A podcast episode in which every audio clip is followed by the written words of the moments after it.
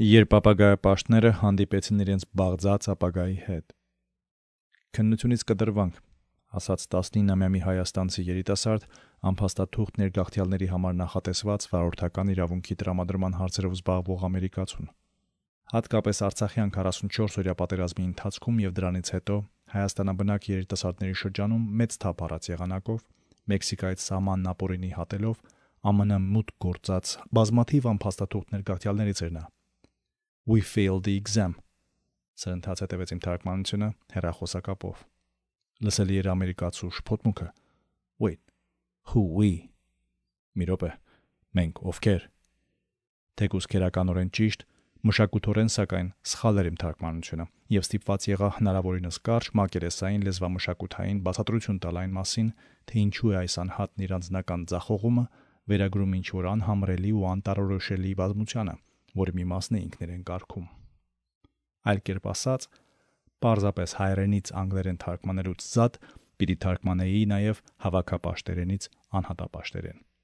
Եսի փոխարինումը մենքով հատուկ է հավաքապաշտական բարձր ցուցիչ ունեցող հասարակություններին, ինչպիսին Հայաստանն է, որտեղ դա տեղի է ունենում ոչ միայն գաղափարական մակարդակում, այլև լեզվական։ Այս յուրահատուկ լեզվական երևույթը Հայաստանում ունի լայն տարածում, բայց չունի անուն։ Եթե մի բառով, ապա կարելի է այն անվանել մենքախոսություն կամ մենքամտություն։ Տերևս հենց այս երևույթի արգասիքն էր ժամանակին լայն տարածում ստացած հայաստանյան կարգախոսը։ Մերն ուրիշ է։ Իսկ որքանով է ուրիշ։ Որքանով է իրականում առանձնահատուկ գլոբալ համայնապատկերում։ Թեև Հայաստանում ակնհայտորեն գերիշխում է հավաքապաշտական եւ առնական մշակույթը, քիչ չեն հասարակությունում անհատապաշտական եւ կամ սեռահավասարության ձգտող սակավաթիվ շերտերի կողմից նրան նետված ձեռնոցները։ Միևնույն երկրում գոյակցող այս հակադիր մշակույթների անտագոնիզմի դրսևորումներից էր հուզանք-հուզանք ներկայացումը։ Այս ներկայացման ընթացքում էր, որ հատվեցին ապագայապաշտների, ավանդապաշտների, մենքամիտների ու ազատականների ուղիները։ Մի օր ապագայապաշտ Ազատ Վշտունին, Գևորգ Աբովն ու Կարադարվիշը վերջապես հravirվում են իրենց պաշտած ապագա հերավոր 2019 թվական նոյեմբերի 2 մեջբերում ազատ վշտունոց կանչում են մրկող ձայներ կանչում են դեպի հերուն կանչում են մրկող ձայներ դեպ կյանքը հորդ եւ երուն մեջբերման ավարտ կանչում են այս ապագայապաշտներին դեպի հերավոր ապագա մի խումբ արվեստագետներ Պարագիր Հասմիկ Թանգյանը բանաստեղծ Լիլիթ Պետրոսյանը, Քոքոլաբ դպրոցի սաները, գրաֆիկական ձևավորող Նվարդ Երկանյանը։ Հուզանք հուզանգի մտահղացումն առաջացել է Գերմանացի տեսողական եւ կատարողական արվեստագետ Լինդա Նաջիի հետ համագործակցության արդյունքում։ Ժամադրության վայրը Երևանի մետրոպոլիտենի Հանրապետության հրապարակ կայարանի բացօթյա շատրվանների վիթխարի պողպատ բետոնե ծաղկաթերթերն էին։ Մեջբերում Թող զնգա ուժգին պողպատ մուրճը մեր, հուզված գոչում է Ազատ Վշտունու գիրքը հանրային այս ներկայացման վերնագրի ոգեշնչման աղբյուրը։ Շոքի, հոգի, պողպատ, պոետ, պողպատ, հանճար։ Մեջբերման ավարտ։ Ամեն ինչ հաջող հանդիպում էր խոստանում։ Վերջապես ուշադրության կենտրոնում էին հայտնվելու հայ գրականության մոռացության մատնված էջերը։ Կայանալու էր ապագայապաշտ պոեզիայի հանդիպումն իր պաշտելի ապագայի հետ, ապագայի պոեզիայի միջոցով։ Այդ հանդիպումը սակայն հարթ չանցավ։ Դրանից 2 տարի հետո Պարագիր Հասմիկ Թանգյանն իր Facebook-յան էջում պիտի դիմեր իր իսկ ներկայացմանն այսպես. Սիրելի հուզանք հուզանք։ Անցյալ տարի այս նույն ժամանակ քո մասը կազմող Նարեկը զոհվեց պատերազմում եւ սիրտ չմնաց այսօրը նշել բայց նոյեմբերի 2-ը քորն է ինձ համար։ Գիտես, քեզանից հետո ոմանք աշխատանքից հեռացվեցին, ոմանք սթրեսից կորան, ոմանք հրաժարվեցին ստեղծագործել, իսկ ոմանք ուժ գտան քո մեջ, ոմանք կորցրեցին իրենց եսը, ոմանք քո վրա ինքնահաստատվեցին, ոմանք հոդվածներ գրեցին եւ քո մասին ֆրանսիական ժուրնալներում տպեցին։ Քեզ վախենում ենք հիշել, բայց հավատա, չենք մոռանում։ Կզարմանաս հիմա, բայց այս երկու անցած տարիների ընթացքում այդպիսի օր չի եղել, որ չհիշատակվես։ Ոմանց կոկորդինես, ոմանց գլխին, իսկ ոմանց ոտնատակ։ Դեռևս խոսեցված չես, վերլուծված չես, պաշտպանված չես։ Շնորհավոր տարեդարձդ։ Այն, ինչ տեղի ունեցավ ներկայացման օրն ու հաջորդիվ, վերհանեց հայաստանյան հասարակության մեջ արկա բազմաթիվ խնդիրներ ու անտագոնիզմներ, որ կարոտ են մանրազնին մարդաբանական եւ մշակութաբանական հետազոտության։ Համաձայն եմ Հասմիկի հետ, որ քչփորելու դեռ շատ բան կա։ Այս էսեն ես սկսեցի սևագրել դեռ 2019 թվականի նոյեմբերի 2-ին ներկայացումը խաթարելու փորձերից եւ մասնակիցների վրա կատարված հարձակումներից անմիջապես հետո։ Ինձ անհանգստացրել էին ոչ միայն բռնության գործողությունները, այլև հասարակության լայն շրջանակների ցուցաբերած աջակցությունը դատապարտող հատուկենտ թույլ հայտարարությունների ֆոնին։ Բայց շուտով էսեն կանգ առավ, երբ սկսեցի որոնել գործիքներ, որոնք ինձ թույլ կտային առավել ընդգրկուն պատկերացում կազմել այն մասին, թե ինչու է հայաստանյան հասարակությունը, որից սերում եմ, գործում այն կերպ, ինչպես որ գործում է։ Մոտ 1 ամյա դաթարից հետո ես վերայցելեցի տվյալ Հեսսեն 2020 թվականի սեպտեմբերին Հայաստան կատարած այցելությանս ժամանակ։ 1-2 պարբերություն անց սկսվեց պատերազմը։ Եվ շշմեցնող առնահեղության առաջին ժամերին ինձ հանդիպեց այս էսեի գործող անձանցից մեկի տեսանյութը, որում նա իզեն էր կոչում բոլորին դեպի մոտակա կամավորական կայան ուղևորվելիս։ Պատերազմի ընթացքում, ինչ սպասում էի զորակոչվելու իմ հերթին, ժամանակ առ ժամանակ մտնում էի նրա Facebook-յան անձնական էջ հույսով, որ ողջ կվերադառնա։ Հրադադարից միայն շաբաթներ անց հաստատվեց, որ նա զոհվել էր մարտում։ Ավելի քան 1 տարի անցավ, մինչև սիրտ արեցի վերսկսել այս սցենային գիտակցումով, որ ատելության հողի վրա կատարված ապագա բռնությունների կանխումը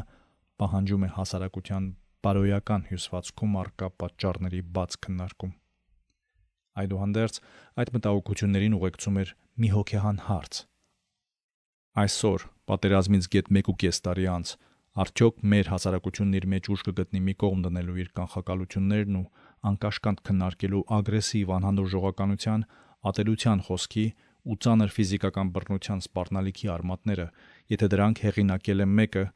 որը բացառիկ արիություն դրսևորելով հենց առաջին օրը կամավորագրվել ու մեկնել է երկրորդ Արցախյան պատերազմի ամենաթեժ ճակատներից մեկը։ Հատկապես, որ նա այդպես էլ չվերադարձավ եւ նրա մահը դարձավ իր կնոջ ու փոքրիկ երեխայի անամոք վերքը։ Կարևոր է խնդիրները դիտարկել մեր ձևավորած մշակույթի արժեքների, դրանց ընկալումների ու պարտադրման մեխանիզմների կտրվածքով։ Այս էսեյում ես կփորձեմ քերել այս խրթին խնդրի մակերեսն ազգային մշակույթների վեցաչափ մոդելի միջոցով, որը մշակել է հոլանդացի սոցիալական հոգեբան Խեերտ Հոֆստեդեն 1980 թվականին, լրացվել է 2005-ին։ 1 անհատապաշտությունն ի հակադրություն հավաքապաշտության որքանով են մարդիկ իրենց զգում անկախ կամ միմյանցից կախված որպես ավելի մեծ մարդկային խմբավորումների անդամներ 2 իշխանական հերավորություն հասարակության ավտորիտարիզմի մակարդակը կամ այլ կերպ ասած որքանով է իշխանության անհավասար աշխումը կազմակերպություններում կամ հասարակական հասատություններում պակաս իշխանություն ունեցողների համար ընդունելի կամ ակնկալելի օրինակ ընտանիքում, դպրոցում կամ աշխատավայրում։ 3. Առնականությունն ի հակադրություն իգականության։ Որքանով է ուժի կիրառումը քաջալերվում հասարակական հարաբերություններում։ 4. Խուսափում անորոշությունից։ Որքանով են հասարակության անդամները սպառնալիք տեսնում անորոշ, անմիանշանակ կամ անկանխատեսելի իրադրություններում։ 5. Երկարաժամկետ կողմնորոշումն ի հակադրություն կարճատև կողմնորոշման որքանով է հասարակությունը турք տալիս դարերով թրծված ավանդույթներին, իսկ հասարակական փոփոխությունները դիտարկում կասկածամտությամբ։ 6. Վայելք իակադրություն զսպվածության։ Կյանքը վայելելու մարդու հիմնական ու բնական ցկտումների բավարարում իակադրություն այդ ցկտումների բավարարման զսպանը։ Ֆակտորային վերլուծության միջոցով Հովստեդեն մշակել է այս չափորոշիչների հաշվարկման 100 միավորանոց սանդղակ։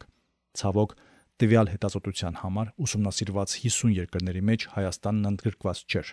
սակայն նրա ցուցիչների մասին գոնե մոտավոր պատկեր է տրամադրում Hofstede Insight ընկերությունը, որը Hofstede-ի վեցաչափ մոդելի հիման վրա խորհրդատվություններ է տրամադրում բազմերկիր այնպիսի կորպորացիաների ու կազմակերպությունների, ինչպիսիք են Nike-ն, IKEA-ն, MAC զարգացման ծրագիրը եւ այլն։ Ըստ Hofstede Insight-ի 100-ից 22 միավորով Հայաստանում անհատապաշտության ցուցիչն անզարմանալիորեն միանգամայն ցածր է, սակայն բարձր են իշխանական հերավորության 85 եւ անորոշությունից խուսափման 88 ցուցիչները։ Հայաստանում ծնված մեծացած ցանկացած մեկը կարող է հաստատել, եթե ոչ բուն թվերի, ապա գոնե ընդհանուր միտումների ճշգրտությունը։ Այս էսեյում մենք կենտրոնանանք առաջին 4 չափումների վրա, քանի որ դրանք են առավելապես առնչվում խնդրի առարկայի հետ։ Ընդլայնված ընտանիք, ամուր ազգակցական կապեր, լայն ընկերական շրջապատ, որոնք կազմում են անձնական աջակցման ընդարձակ ցանց, հաճախակի ջերմ ու անմիջական մարդկային շփումներ, փոխադարձ աջակցություն, լավությունների ավանդույթ, առաջնային են ոչ թե անհատական, այլ խմբային շահերը, կարևորվում է խմբի մնացած անդամների բարօրության ապահովումը։ Այս առանձնահատկությունները պարարտ հող են հավաքապաշտական անարխիզմի գաղափարներով ուղղորդվող հասարակության հաստատման համար։ Սակայն այդ իդեալիստական անարխիստական երազները փլուզվում են այն նույն պահին, երբ Երևան է գալիս տվյալ հասարակության անհավասարության գործոնը, խիստ իշխանական ստորակարգության ու սերային անհավասարության տեսքով։ Դրանց համադրման դրսևորումներից են ավտորիտար ընտանեկան ու կազմակերպական ստորակարգությունը, իշխանությունը չարաշահելու միտումը, պրեստիժի խորհրդանիշները, կնոջ դերի որպես տղամարդու նպատակների սпасարկույի ընկալումը, նորի նկատմամբ վախն ու կասկածամտությունը, անհայտի կամ անմիանշանակ իրադրությունների նկատմամբ անհանդուրժողականությունը եւ կամ ագրեսիան։ Ինչ վերաբերում է պրեստիժի խորհրդանիշներին, դրանք իշխանության կամ հեղինակության կարևոր նշաններ են ցանկացած հասարակություններում բայց ամոթի հասարակություններում, ինչպիսին Հայաստանն է, դրանք միշտ չէ, որ հիմնավորված են իրական բովանդակությամբ։ Այս առումով վերոնշյալ հայ ապորինի ներգաղթյալը, որը կտրվել էր գրավոր վարորդական քննությունից, տիպական օրինակ է։ ԱՄՆ սահմանն ապորինի ատելուց հետո անփաստաթուղթ անաշխատանք ու ֆինանսապես խոցելի վիճակում գտնվող այս ներգաղթյալի առաջին գործողություններից մեկը Gold հեռախոսահամար գնելն էր։ Զավեշտալի է, որ այդ բառը հայերն անգլերենից են փոխառել։ Մինչդեռ ԱՄՆ-ում այդպիսի մեղմասություն չկա։ Կրկնվող թվերով հեռախոսահամարները ոչ թե ոսկե են կոչվում, այլ սնափարական։ Vanity phone number։ Երևի թե ամեն երրորդ անփաստաթուղթ հայ ներգաղթյալ, որի համար թարգմանել եմ այս վերջին տարվա ընթացքում, ուներ սնափարական հեռախոսահամար։ Հուզանք, հուզանգն ավելին էր, քան կատարողական արվեստի ներկայացում։ Այն դարձավ բեմ, որի վրա նյութականացավ այս հակադիր ցուցիչների դրաման։ Ներկայացումից 1 օր առաջ գլխավոր փորձն ընդհատեցին մի խումբ տղամարդիկ, պահանջելով ոչ միայն դադարեցնել այդ փորձը, այլև չեղարկել բուն ներկայացումը։ Տղամարդկանց դուր չէին եկել պարոհիների անսովոր շարժումները, որոնք համարել էին ոչ կանացի։ Հուզանք-հուզանգի բոլոր մասնակիցները երիտասարդ կանայք էին։ Առանց ներկայանալու նրանցից մեկը հայտարարեց, որ այն, ինչ այդ աղջիկներն անում են, արվեստի հետ կապ չունի։ Հակազգային, հակաքրիստոնեական, հակապետական, հակամարտկային է, ճղճի մուսատանայական առանց մեղադրանքներից որևէ մեկի համար հիմնավորում առաջարկելու։ Ինչ որ մի պահ ակնհայտ է դառնում, որ աղջիկների նկատմամբ թշնամական վերաբերմունքը կանխորոշված էր նրանց ներկայացումը արտոնած ու հովանավորած ԿԳՄՍ նախարարության նկատմամբ իրենց դժգոհությամբ, որի պատճառներից մեկը եկեղեցու պատմությունը որպես առանձին առարկա դպրոցի ծրագրից հանելու որոշումն էր։ Հովանավորչական երեխեք դիմելաձևով տղամարդը հավաստիացրեց, որ այդ կանանց ուղեղները լվացել են, տեղը լցրել ժավելաջուր ու հավատացրել, որ կինը կարող է ամուսնանալ կնոջ հետ, եշի հետ, կոկորդիլոսի եւ այլն։ Փնովեց Լիլիթ Պետրոսյանին տղամարդուն հարիր ժեստիկուլյացիայով ու պարապաշարով խոսելու համար։ Տղամարդը նաև հիշեցրեց բոլոր կանանց, որ իրենց թիվ 1 առաքելությունը երեխա ունենալն ու դաստիարակելն է։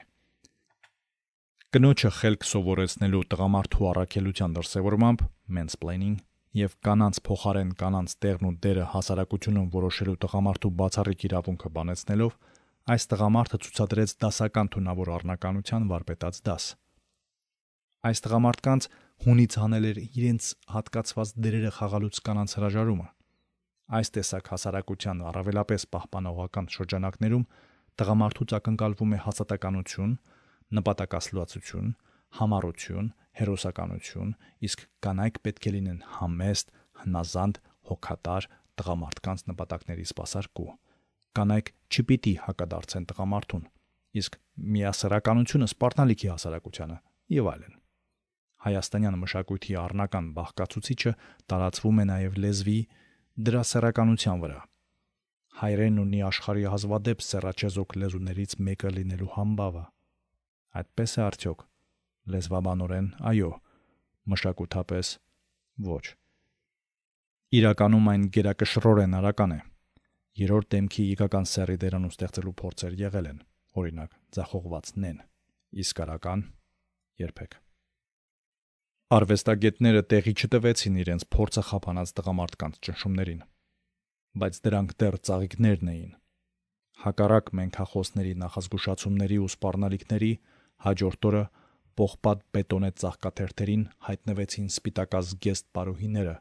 որոնց մամնամասերի անկաշկան դեգերումները ոգեկոչելով մեկ այլ ֆուտուրիստի կարծես արտասանեին. «А вы нектар собрать смогли бы из фонтана железобетонных цветов. Իսկ դուք նեկտար հավաքել կկարենայիք երկաթ բետոնե ծաղիկների շատրվանից։ Իմ իմպրովիզը Վլադիմիր Մայկովսկու իսկ դուք կարենայիք բանաստեղծության հիման վրա։ Դեռ նոր էր սկսվել ներկայացումը, երբ հանդիսատեսների մի մեծ խումբ քայլեր ձեռնարկեց ներկայացումը տապալելու համար։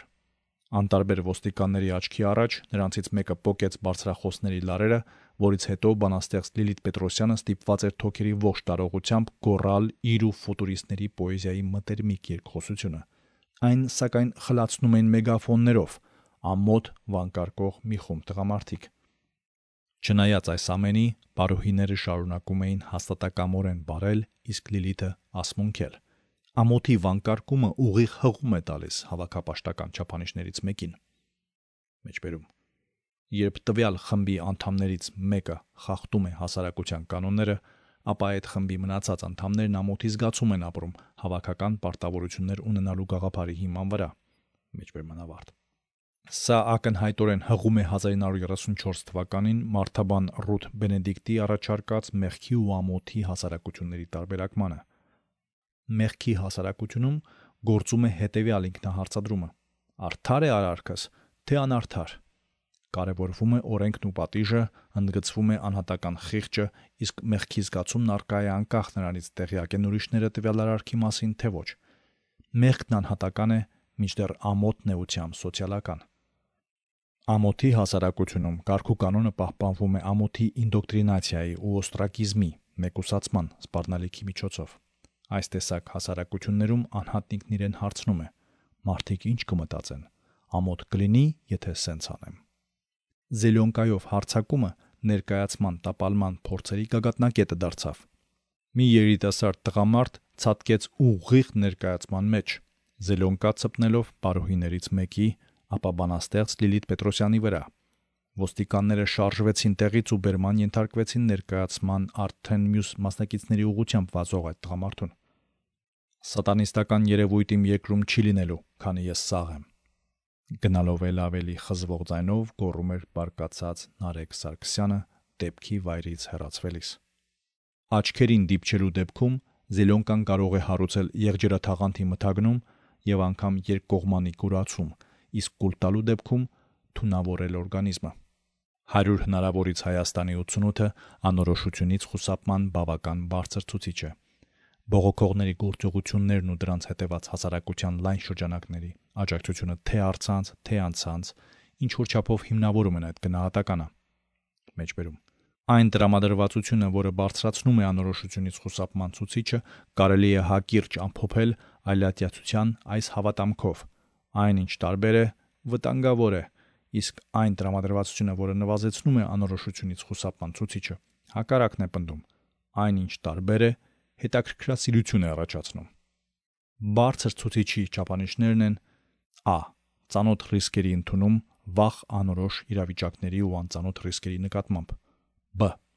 Ագրեսիան եւ հույզերը կարող են պարպվել պատշաճ ժամանակ ու տեղում։ Գ. Մեծ ստրես, մեծ տագնապ, ավելի սուր նևրոտիզմ։ Դ. Վարանոտություն, նոր ապրանքների կամ տեխնոլոգիաների նկատմամբ։ Բայց ինչպես կարող էր այս փոքրիկ դրվագը այնպիսի լուրջ ու տևական հոգեբանական տրավմաներ առաջացնել ներկայացման որոշ մասնակիցների մոտ, ինչպիսիք թվարկել է հասմիկն իր հետահայաց նամակում։ Ներկայացման տապալումից հետո ամաչեցման, հալածման, բուլինգի ալիք բարձրացավ հայաստանյան հասարակության մեջ գերակշռող պահպանողական շերտերի նախաձեռնությամբ, այն բանից հետո, երբ ներկայացումը լայնորեն լուսաբանվեց ԶԼՄ կողմից։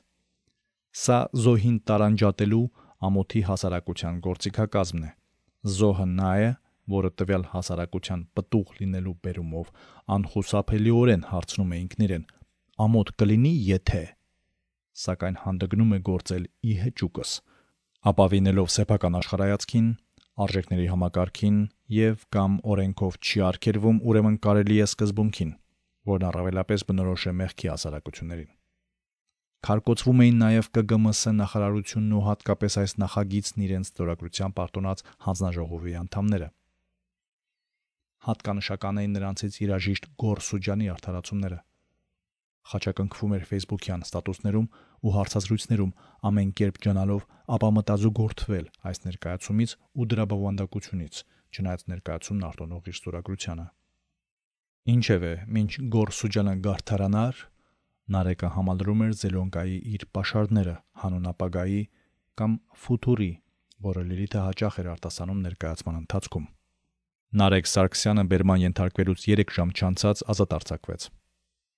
Գնացինք հասանք տեղ, ես ասում եմ այնպիսի վերաբերմունք այնց ցուցաբերվել, որի արդյունքում ես նույնիսկ չուզեցա իմ իրավաբանին զանգեմ, տղեկը հայ են։ Պատմեց Սարգսյանը իր բերման ենթարկվելուց հետո ոստիկանական բաժնում տեղի ունեցածի մասին երկու օր անց իր հravirած մամուլի ասուլիսի ընթացքում, հավելելով, որ անգամ բացատրագիր չեն պահանջել։ Այսինքն իրանք վերաբերմունք ցույց տվեցին շատ պրոֆեսիոնալ մակարդակի մեջբերման ավարտ մեջբերում. Անհատապաշտական հասարակությունում օրենքներն ու իրավունքները պետք է տարածվեն բոլոր անդամների վրա այլ հարց է արդյոք միշտ է աջովում այդ չափորոշիչը պահել հավաքապաշտական հասարակությունում օրենքներն ու իրավունքները կարող են տարբերվել ըստ մարդու կատեգորիայի, եթե ոչ տեսականորեն, ապա օրենքների կիրարկման ձևով, եւ դա չի ընկալվում որպես սխալ։ Մեջբերման ավարտ։ Եթե հիշենք, թե որքան հեշտ կալանքից ազատվեցին 2012 թվականին DIY ակումբը հոմոֆոբիական հայացքների պատճառով պայթեցրած անձինք ՀՅԴ պատգամավորների գրավի շնորհիվ, ապա Նարեկի արագ ազատարձակումը շատ ավելի թեթև զանցանքի պարագայում օրինաչափ է, անկախ նրանից, որ առաջինը ինչ, իսկ մյուսը հետ հեղափոխական շրջանում է տեղի ունեցել։ Շատ ավելի հեշտ է փոխել իշխանության ղեկին գտնվող անցանկալի մարդկանց, քան նրանց իշխանության բերած գերիշխող արժեքները։ Հովստեդեի մեկնաբանությունը իշխանական հերավորության բարձր ցուցիչ ունեցող երկրներում կատարվող հեղափոխությունների արդյունավետության վերաբերյալ եւ հիասթափեցնող է եւ ստապեցնող։ Մեջբերում. Այսպիսի հեղափոխությունների մեծ մասը ձախողվում է անգամ հաղթելու դեպքում, որովհետև նոր իշխանության եկած մարդիկ որոշ ժամանակ անց կրկնում են նախկինների վարքը եւ այդ հարցում նրանց սատարում են անհավասարության գերիշխող արժեքները մեջբերման ավարտ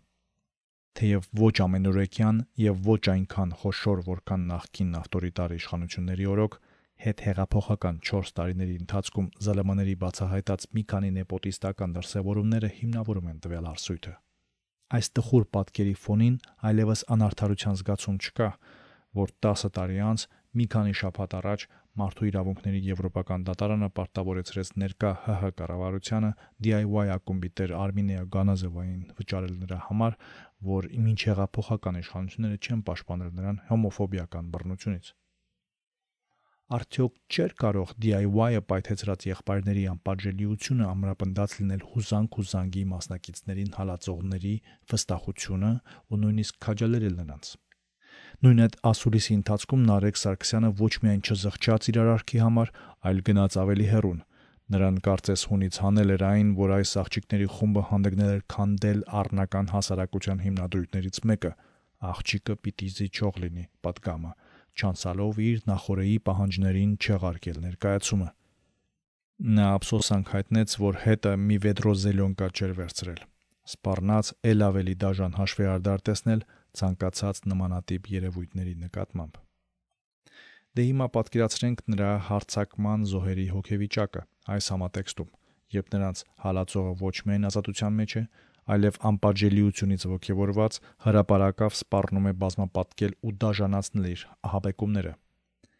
Էլ ավելի մտահոգիչ է, երբ մի ամբողջ հասարակություն նրանից հաշիվ չի պահանջում, չի ստիպում նրան ջանք գործադրել գոնե ծանրակշիռ փաստարկներով հիմնավորել իր գործողությունների արդարացիությունը։ Նա հravirում է ասուլիս, որտեղ կծկտուր նախատեսություններով པարծենում է իր գործողություններով։ Որպես հիմնավորում թե ինչու պիտի այդ ներկայացումը տեղի չունենար, Նարեկն ասուլիսին ապավինեց ad populum տրամաբանական սխալին։ Մեջբերում։ Եկեք, սիրելի աղջիկներ, աղջիկների նման եսի մինչեր։ Եկեք մի արեք այդ ամեն ինչը, որովհետև հասարակությունը դա չի ընդունում։ Նրա արձագանքը կարծես պատկերազարդեր Հովստեդեի մատնանշած հավաքապաշտական հասարակության առանձնահատկություններից մեկը՝ բարձրը համատեքստ շփումը. High context communication, երբ շատ բաներ ակնհայտ են, շփումը դարձնելով սակավաբար։ Դե դու ջոգիր կարքի համոզվածությամբ։ Սրան հակադրվում է անհատապաշտական հասարակություններին հատուկ ցածրահամատեքստ շփումը low context communication, որտեղ ամեն ինչ պետք է հատկորոշվի ու ճշգրտվի, ինչը շփումը դարձնում է առատաբար։ Այս երկատման շնորհիվ է կարելի ցակումնաբանորեն հասկանալ հայերեն բան մակաբույց բառը, հայոց բառապաշարի ջոկերը։ Հավաքապաշտական հասարակություններում զանազան երևույթների մասին կարծիքների կանխորոշվածության կանխավարկածը եւ այն ենթադրությունը, որ տվյալ հասարակության բոլոր անդամները դրան ծանոթ են, հանապազորիա շփումներում հանգեցնում են լեզվական ալարկոտության ու բառապաշարային աղքատության։ Որպես հետևանք, ամենօրյա բառապաշարը նվազման միտումներ է դրսևորում ու շատ բառեր հաճախ փոխարինվում են բան մակաբույծով։ Երբեմն առօրյա խոսքում այս ալարկոտությունը հասնում է անհետեցության այնպիսի աստիճանի, որ նախադասությունը դառնում է բացառապես անհայտներ պարունակող հավասարման լուծման պես մի բան։ Այս առումով տարածված ինքնակնադատական կատակ է բանանենք բանը լինի անհետ-հետ նախադասությունը։ Երբ Նարեկին խնդրեցին ապացուցել ներկայացման սատանիստականությունը, որն իր հարցակման առերևույթ գլխավոր պատճառն էր, նա ասաց. Մեջբերում շարժումները աղջկա, տենց անկանոն բարերի, տենց բանը իմ համար հարցական մնաց,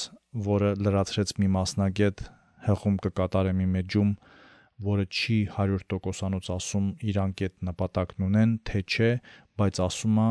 այս շարժերը, այդ գործողություններն ու բարերը հիմնականում օգտագործում են այն մարդիկ, ովքեր պորտալ են բացում։ Մեջբերման ավարտ։ Ահա այս փաստարկի բերումով պիտի գանակոծվեր, ահաբեկվեր ու տարապեր մի ամբողջ ստեղծագործական խումբ։ Դրա ղեկավարներից մեկը Հասմիկը Նարեկին կարգել է ներկայացման մասնակից։ Առաջին հայացքից տարակուսելի է, բայց երբ իր մասին խոսելիս Նարեկն ասուլիսի ժամանակ հպարտորեն ասում է իմ հայի ամբոստ հոգին, ամեն ինչ իր տեղն է ընկնում։ Հենց ամբոստությունն է այն կետը, որտեղ հատվում են ներկայացման բոլոր երեք կողմերը։ Միայն թե երեքի ապստամբությունների թիրախները միանգամայն տարբեր են, եթե ոչ հակադիր։ Մի կողմից հնի, անցյալի ամբոստ հերկման ջատագով ֆուտուրիստներն են, Ազատ Վշտունին ու իր ֆուտուրիստ ընկերները։ Մյուս կողմից հինը, ավանդականը պաշտպանող ամբոստ հայի հոգին է, Նարեկ Սարգսյանն ու իր կողմնակիցները։ Երրորդ կողմը հուզանք ու զանգի ստեղծագործական խումբն է, որն ըմբոստանում է թունավոր առնականության դեմ ձգտելով ծառահավասարության եւ որի վերաբերմունքը ֆուտուրիզմի պոետիկայի նկատմամբ հիացմունքի ու սարկազմի խառնուրդ է։ Այս անտագոնիզմի արմատները երևի թե հաստում են 20-րդ դարի սկիզբ, Մինչ ոմանք Հայաստան էին ներկրում ռուսական գոպնիկական գողական մշակույթն ու Խաչասերում ազգային ավանդույթների ու արժեքների հետ, հայաստանյան հասարակության մեկ այլ շերտի ներկայացուցիչներ տեղայնացնում էին ռուսական ֆուտուրիզմը, հիմք տնելով ցախականության մշակույթին։ Այդ առումով հուզանք ու զանգի ընթացքում տեղի ունեցած մշակութային բախումը կարելի է դիտարկել որպես ճակատամարտ, որը թրմվում էր տասնամյակներ շարունակ արևելքի ու արևմուտքի խաչմերուկ համարվող Հայաստանում գոյակցող այս երեք ուժերի միջև։ Սկսենք Ազատ Վշտունուց։ Ազատ Վշտունին ամբոստանում է ավանդական մշակույթի, Հայաստանի անկախության ու կապիտալիզմի դեմ։ Նա ողջունում է Կարմիր հեղափոխությունն ու խորթային Հայաստանի հաստատումը։ Մեջբերում Քո երկում ամբոստ հերքում հնի, քո երկրում ճիչ ու բերկրում հիմի մեջբերման ավարտ Արդյոք կհայտնվեր Ազատն իր բաղձած ապագայում, եթե Լիլիթն ու Հասմիկը հետևեին իր իսկ պատգամի տառին, դարձնելով իրենց երգը «ըմբոստ հերքում հնի», որպիսին այսօր անխուսափելիորեն ֆուտուրիստական պոեզիան է։ Ոչ։ Ապագայապաշտներն այստեղ են, որովհետև ըմբոստ աղջիկների հնի հերքման հիմքում վճռորոշը ժամանակագրական գործոնը չէ։ Վշտուն ու ոգին ըմբոստանում է, օրինակ, հետևյալ համատեքստում (մեջբերում. Բեթհովեն միստվեր է անուշ, մեր վաղվա երկերի դեմ հսկա կամ. Մի Դանթե կամ թե Պուշկին ես դու։ Չէ իմ ընկեր, ավելի ուժգին ես դու։ Կամ. Մասիսը հին, առասպել չար ու չնչին։ Մեջբերման ավարտ։ Կստորագրեին արդյոք նրա այս տողերի տակ աղջիկները ներկայացման հեղինակներին հին, սակայն այլ ախտեր են մտահոգում համենայն դեպս ըստ նրանց տարածած հայտարարության մեջբերում հուզանք ու զանգը հարցականի տակ է դնում կնոջ պահվածքի, խոսելու եւ շարժվելու ձևի հանրային ընկալումը մեջբերման ավարտ Ներկայացման բանաստեղծական բաղադրիչը կարծես թիրախավորում է կապիտալիզմի, նեոլիբերալիզմի հաղթարշավը, կարծես վշտանում բոլոր երկրների պրոլետարների միացման, տապալման, հետաձգման կապակցությամբ։ Իսկ շատ ավելի հին երևույթներից պոեմը թիրախավորում է հայրիշխանության ու առնականության թունավոր տարրերը ժամանակակից Հայաստանի Հանրապետությունում, որը վեր է հառնել ազատ վշտունու խոսքով խրոխտ տիտանի նման վեսկամ խորթային Հայաստանի մոխիրներից։ Եթե Նարեկ Սարգսյանը կարդացած լիներ վշտունու գիրքը ներկայացման թեման ուսումնասիրելու մղումով, ապա կտեղեկանար մասնավորապես Մասիսի վերաբերյալ վշտունու չարախոսության մասին։ Հարցակումը միևնույն է չէր արդարացնի, բայց վրթովմունքը հասկանալի կդարձներ հաշվի առնելով հայկական ինքնության համար այդ սրբազան լեռան անթարամ կարևորությունը։ Այդ վրթովմունքը ներդաշնակ կլիներ իր ազգայնական կերպարին ու միգուցե ունենար աջակիցների շատ ավելի ստվար ու կուրզանգված։ Բայց վշտուն ու լղար գրքույկը կարդալու փոխարեն նա նախընտրեց հույսը դնել անհիմն ու անհոդաբաշխ մեղադրանքների վրա։ Այնպիսին օրինակ հետևյալն է. Մեջբերում Ես իրանց որակավորում եմ տալիս ուղիղ սատանիստական մեջբերման ավարտ ապա անհասկանալի սիլոգիստական անցումներով կապեց այդ աղջիկների գործունեությունը LGBT բարքերի տարածման հետ։ Երբ Հովանես Իշխանյանի կաց անցորդ կաց վավերագրական ֆիլմում Հասմիկ Թանգյանը զանգահարեց Նարեկ Սարգսյանին, որ առաջարկի հանդիպել, վերջինը զրույցի ընթացքում ինչ որ մի պահ պատասխանեց. Զելյոնկեն կարա վերածվի բենզինի, եթե ես հասկանամ դուք իմ ազգային արժեքներին ոտնահարում եք։ Վաղը իմ երեխեն չեմ ուզում յուբկով ծածատենա, հարցնի կներես պապ, էս ի՞նչ է։ Ես ինչ եմ իրան բացատրելու։ Դուք պատրաստում եք հանրությունը դրան։ Մեջբերման ավարտ։ Փաստորեն ինչ է թե ինչ որ մեկը չգիտի թե ինչ պատասխանի ԼԳԲՏՔ համայնքը ներկայացնող անձանց առանձնահատկությունների մասին հետաքրքրվող երեխային ուրեմն նրանք գոյության իրավունք չունեն։ Ինչ է թե ինչ որ մեկը չի ուզում մի փոքր ջանք գործադրել մի երկու ուսուցողական հոդված կամ գիրք թերթելու համար, որ เป զի երեխային մատչելի կերպով բացատրի մարդ արարածի կենսաբանական առանձնահատկությունների կամ կենսագործունեության եղանակների բազմազանության մասին, նրանց վրա պետք է զելոնկա կամ բենզին շփել։ 2008 թվականի Occupy Wall Street շարժման ընթացքում լայն տարածում գտավ մի լուսանկար, որտեղ մի ոստիկան իրեն պատահած բոլոր ցուցարարների երեսին արցունքաբեր էր բզասնում։ Եվ շատ չանցած այն հուշկու մեմային պայթյուն առաջացրեց ցանցում։ Նրան սկսեցին մոնտաժել էլ մուլտհերոսների, էլ արցանների, էլ տարբեր պատմական ժամանակաշրջաններում հայտնի կտավների հերոսների երեսներին արցունքաբեր փչելիս։ Երբ լսեցի Նարեկի սպառնալիքները, պատկերացրեցի մեմերի մի ամբողջ շարք, որտեղ համատեքստից կտրված իր հարցակման կադրը որպես կոլաժ հայտնվում է տարբեր պատմական դրվագներում, որտեղ Զելոնկայով են պատվում տարբեր կարկառուն միասեռական գործիչներ։ Պատկերացրեցի, թե ինչպես է Զելոնկայով պատվում աշխարհի ամենաշատը մեջբերված գիտնականը՝ միասեռական Միշել Ֆուկոն։ Իր միասեռականության պատճառով բանտարկված Օսկար Ուայլդը, որ չկարողանար բանտարկության ընթացքում գրել իր գլուխգործոցներից De Profundis-ը։ Պատկերացրեցի նույն պատճառներով բանտարկված Փարաջանովի կուրացումը Զիլոնկայով, որ เป զի այժմ Հայաստանի ամենահայտնի թանգարաններից մեկում ցուցադրվող եւ ոչ մի կոլաժ չկարողանար ստեղծել իր ազատվելուց հետո ոչ Սուրամի ամրոց լեգենդ նկարահաներ, ոչ էլ Աշուղ Ղարիբ։ Պատկերացրեցի, թե ինչպես է կովբոյի շորեր հակած տղայի կլոր կոնքերին փարված ու անհագուրդ նրա կգվանքները հրե ծծող Չարենցի վրա զելոնկա շփում։ Միասեռական Չայկովսկու ականջներին էլ էր երևի պետք ի ծնե ցպնել այնքան զելոնկա, որ չկարողանար գետ 1 նոտա երկնել ներառյալ մարդուկ ջարդուկ բալետը, հայաստանյան երեխաների ամենասիրված ամանորյա ներկայացումներից մեկը։ Նարեկ Սարգսյանն ի վերջո համաձայնում է հանդիպել Հասմիկ Թանգյանի հետ մի սրճարանում։ Զրույցի ընթացքում երկուսն էլ իրար հավաստիացնում են, որ սիրում ու գրգուրում են Հայաստանն ու փայփայում նրա մշակութային արժեքները։ Խորհրդանշական առումով դա կարևոր երկխոսություն ու բարի կամքի դրսևորում էր, բայց սատանան մանրուկների մեջ է, ինչպես ասում են, եւ ցավոք սակավ էր առարկայական քննարկումը, որը թույլ կտար գլուխ հանել մեր ազգային մշակույթի այն առանձնահատկություններից, որոնք նրանց տանում են հակադիր ճամբարներ։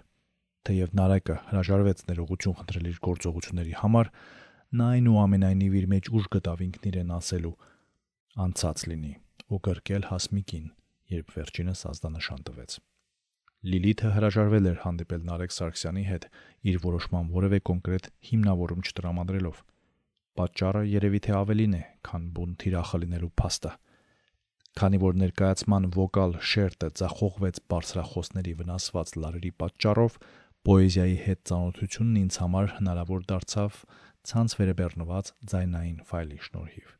Կար արդյոք սատանիզմ։ Չգիտեմ։ Լիներել լինելով աթեիստ լուրջ չէի վերաբերվի, բայց ականջիցս չվրիպեց հետեւյալ զիլ տողը։ Կես կատակ, կես լուրջ, կես աստված։ Ամենաշատը կրոնական թեմաներին այս տողն էր մտածել։ Վշտուն ու հուզանքը ժամանակակից մատուցմամբ տպավորիչ է ու կարևոր։ Մեջբերում. Մենք նոր ենք, մենք պոետներ ջահել, մեր մուսան էլեկտրիկն է, շոքին։ Մեջբերման ավարտ։ Լիլիթ Պետրոսյանին հաջողվել էր սինթեզել ապագայապաշտի էլեկտրական պոեզիան էլեկտրոնային երաժշտության հոսանքի հետ։ Մի պահ վառապագայի նկատմամբ հուշկու հավատով ու վարակիչ լավատեսությամբ լիցքավորված ապագայապաշտների հուզառատ խոսքերը, սակայն ապագայի պոետը, մեր ժամանակակիցը, կտրում է ոչ թե շաքարով, այլ լոմկայով։ Ապագայապաշտներից մեկի Աբովի կամ Կարադարվիշի մեջբերում սահմաններ չունի հիմա աշխարը, նոր է, անծիր մեջբերման ավարտ։ Վերջաբանին հետևում է մեջբերում կա, կա, կա, կա, լոմ կա, լոմ կա։ Մեջբերման ավարտ։ Ֆուտուրիստների գովերգած, բաղձած ապագայի ձայնն է 20-րդ դարի նրանց գովերգած արդյունաբերական վերելքի զարգ տված առաջընթացի զավակների հիասթափությունն է կարծես լոմկան Արորիայի լոքշում լռված արդյունաբերական զարթոնքի ջարդոնների արանքներում մոլորված բանվոր դասակարգի երազը մուրազը փորներում մնացած նոր ծերունները Շուտով ակնհայտ է դառնում, որ Լիլիթին կախարդել են մշտուն ու վարպետորեն հյուսած բաղաձայնույթները, եւ Լիլիթին եւս հաջողվել է դյութել բաղաձայնույթների իր տարափով, որ գցում են տրանսի մեջ։ Սա մեկն է հայալեզու պոեզիան էլեկտրոնային երաժշտության թարգմանելու հաջողված փորձերից, որոնցից են Գևանֆին, Գասպարյանի Խենթես դու Միլուսե եւ Նուրբ Երշիկ բանաստեղծությունները, չկա չկա բանաստեղծական ժողովածուից ինչպես նաև Տիգրան Ալեքսանյանի ռեպետիտիվ տեխնիկա, իսկ իմ ողջավորությունն այս ոճով ինչ խոսք կարելի է դիտարկել կանխակալ հաշվի առնելով House Sweet House պոեմը գրողի ծոցը ժողովածուից միանգամայն հաճախ են գործածում հայ ֆուտուրիստները հանճար բառը հայ ֆուտուրիստական տեքստերը չափչփող անկեղծ հանճարը, սակայն Լիլիթի հետ ֆուտուրիստական տեքստում դառնում է հետ մոդեռնիստական զավեշտի կամահարանքի առարկա համեմատենք մեջբերում. Ու մենք ամենքս մեկ պոետ պողպատ հանճար ածող հավերի ածանցյալ ես դարձել մտածածին հանճարես թե ճար գտնես հանճարես թե ճար գտնես ճարտարես թե ճառասա որ ճար գտնես Ժամանակ առ ժամանակ Լիլիթի տեքստը շեղվում է ոչ միայն գրական հայերենի նորմերից, այլև բազմաթիվ սլենգային արտահայտություններով ներխուժում է տղայական խոսքի տիրույթ, ինչը դատապարտելի է նույն այդ գողական քյարթական աշխարհի ներկայացուցիչների համար։ Մեջբերում Հրաշքներ բաժանողից էլ մի քիչ կանաչ նվեր բեր, տեսնեմ ինչ նպատակա քեզ քոր տալի ապե։ Մեջբերման ավարտ։ Հետո Լիլիթն անսպասելիորեն անցնում է անգլերենի անակնկալ կերպով զավեշտն ու տնազն արդ վերածվում են ջղային ու անկեղծ բողոքի ալիքի, որում ցասունալից օտարալեզու հայհոյանքներ են վխտում. My fucking dream, the fucking truth եւ այլն։ սկսում է ժողովրդի պրոլետարիատի հաշվին հարստացածների դեմ բողոքով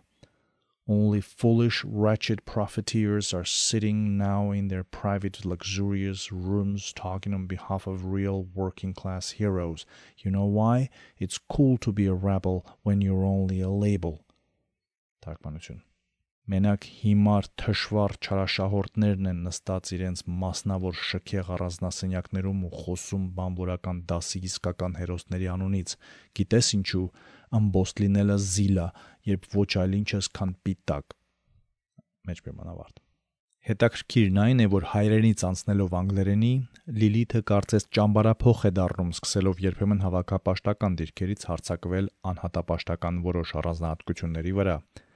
Իր պոեզիայի որոշ հատվածներում ծաղրում ու քֆրտում է privacy կոչեցյալը, անձնական տարածքը գաղտնիությունը, որը անկյունակարային նշանակություն ունի անհատապաշտական հասարակություններում, սակայն չի վայելում նույնքան ժողովրդականություն հավաքապաշտական հասարակություններում,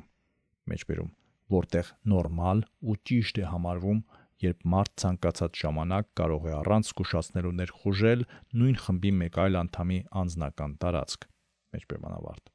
բայց ինչու է Լիլիթ Պետրոսյանը հայերենից անցնում անգլերենի հենց այն պահին, երբ հայհոյանքների տարափ է արձակում։ Իրենց մայրենի եւ երկրորդ լեզվով հնչող հայհոյանքներին երկլեզվակիրների հոգեբանական արձագանքն ուսումնասիրելու նպատակով իմացական հոգեբան Քեթի Քոլդվել Հարիսն ու իր գործընկերները 2003 թվականին պոլիգրաֆային տեխնոլոգիայի ստի դետեկտորի միջոցով թուրքերեն անգլերեն երկլեզվակիրների մաշկի հաղորդականության փորձ են անցկացրել։ Մեջբերում. Պարզվել է, որ ֆիզիոլոգիական արձագանքները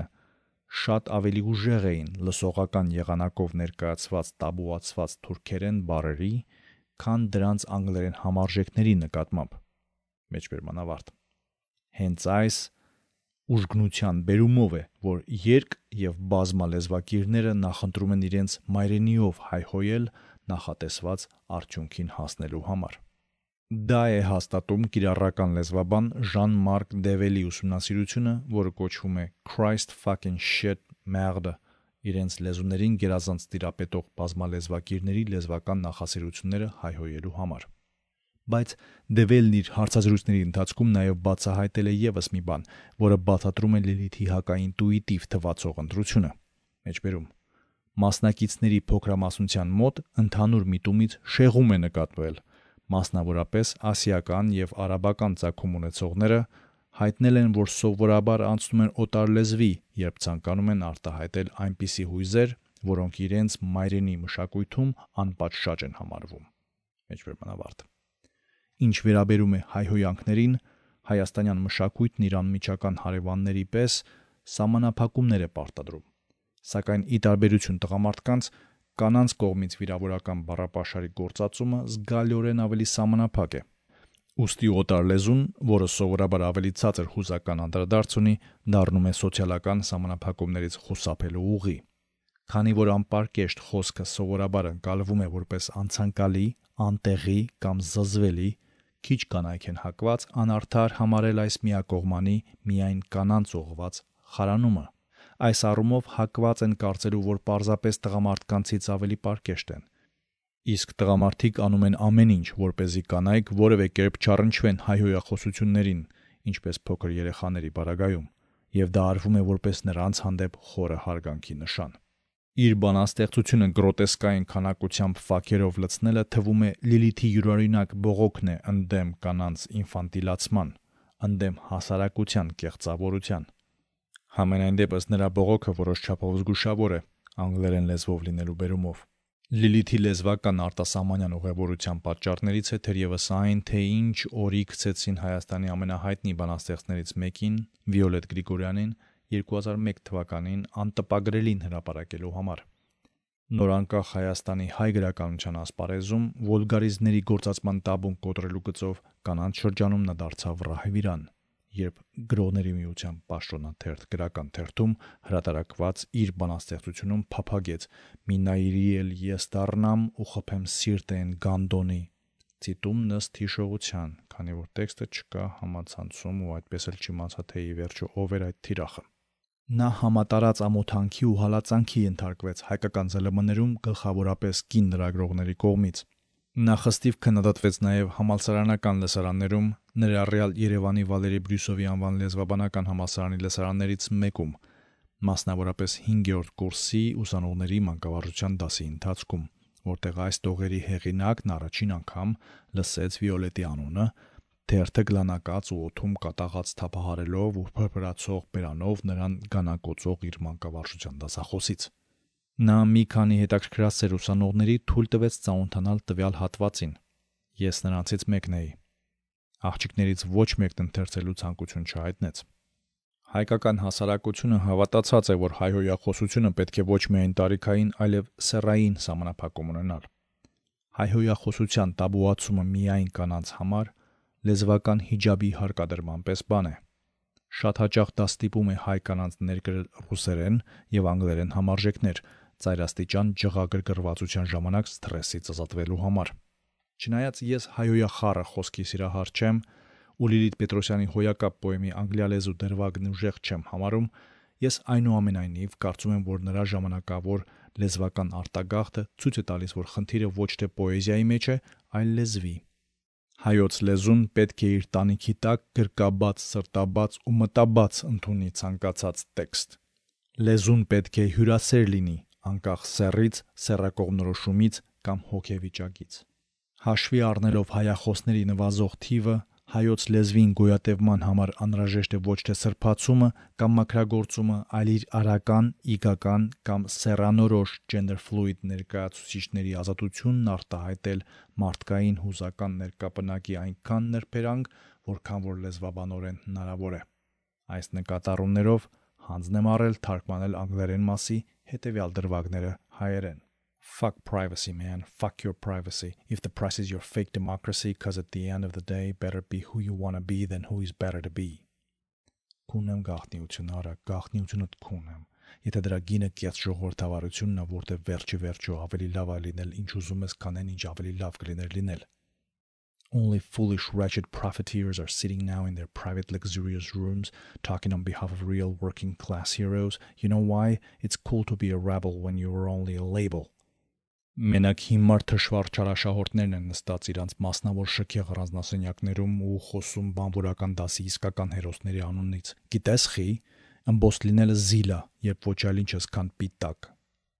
So be a profiteer, labels. Stop projecting your insecurity on dreamers when all you care is to protect your privacy and some pocket money. So, once again, fuck privacy, motherfucker. Fuck your privacy. Your price is the fake democracy. Better later than never to accept that. Your father is your motherfucker. Your mother is free your mother. Free your mother. Free your father. Free your father. Free your motherfucking tongue.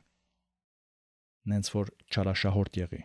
Պիտակներ, հերիքակո բարթույթները երազողների վրա պրոյեկտես, երբ ուշքում միտքդ մենակ սեփական գաղտնիությունդ ու գրպանիդ փողը պաշտպանելն է, եւս մեկ անգամ քունած ունեմ գաղտնիությունդ, այ մերակուն, քունեմ գաղտնիությունդ, քո գինը կեղծ ժողովրդավարությունն է, սա ընդունելա պետք, ավելի լավա ուշ, քան երբեք, ընդունելա պետք, որ քո հերը քո մերակունն է, քո մերը, ազատիր մորդ, ազատիր մորդ, ազատիր հորդ, ազատիր հորդ եւ ազատիր քո մերը քունած լեզուն, քո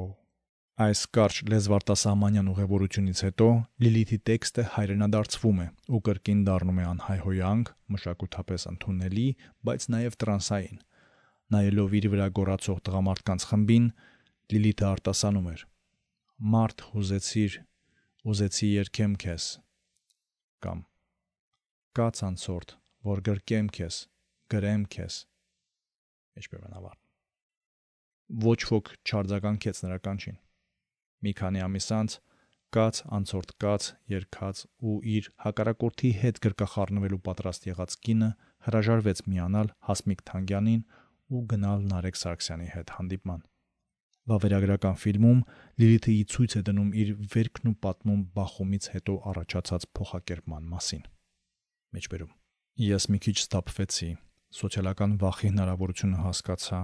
որ կարա դա լինի, կարա դա փոխի քո առօրյա ցանկությունները, քո հակներու ոճը ու փոխեց իմ պոեզիան ավելի կարևոր տեղում։ Այսինքն իմ պոեզիան դարձավ ավելի ինձ հանգստացնող։ Այսինքն, ուզում եմ գտնել այն տեղը, որ այդ տղամարդիկ չկարանան քաղաքականացնել իմ պոեզիան կամ այդ խոսքը, էլի։ Զգուշություն էլի առաջացավ մոտս։ Բարերը ոնց որ գործողություն են արդեն, ու դու այդ բարերով ստեղծում ես քո իրականությունը։ Մեջբերման ավարտ։ Մի խումբ տղամարդիկ բավականաչափ տագնապ ներշնչեցին այս ըմբոստ հոգուն, որ փոխակերպվի նրա աշխարհը, նրա պոեզիան։ Նրա հետ հուզանքային պոեզիան նույնքան շերտավոր է ու հնչյունապես դյութիչ, չնայած բթեցված սուրանկյունների։ Ահա հետ հուզանքային նրա պոեզիայից մի հատված։ Մեջբերում։ Դուք կարծեցիք ես հատուկ մեկն եմ,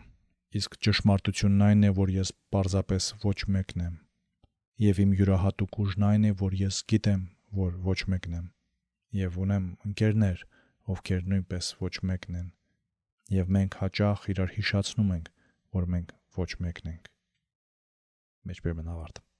Կատակլիզմային բախման համատեքստում ինքնանասեմացման ու ինքնաոչնչացման մասին մտքեր են Երևան գալիս այս տողերում։ Միգուցե դրանք քողարկված հղում են իր ընկերներին իրար հետևից ուտող Պոլիփեմոս Կիկլոպին որպես ոչ մեկ ներկայանալու Ոդիսևսի հնարամտությանը։ Այս խորամանկ հնարն ի վերջո օգնեց Ոդիսևսին ու իր ընկերներին փախչել կղզուց Պոլիփեմոսին կուրացնելուց հետո։ Նրանց չհետապնդեցին մյուս կիկլոպները, քանի որ Պոլիփեմոսը նրանց հարցին, թե ով է իր վրա հարցակվել, ով է կուրացրել, նա պատասխանում էր.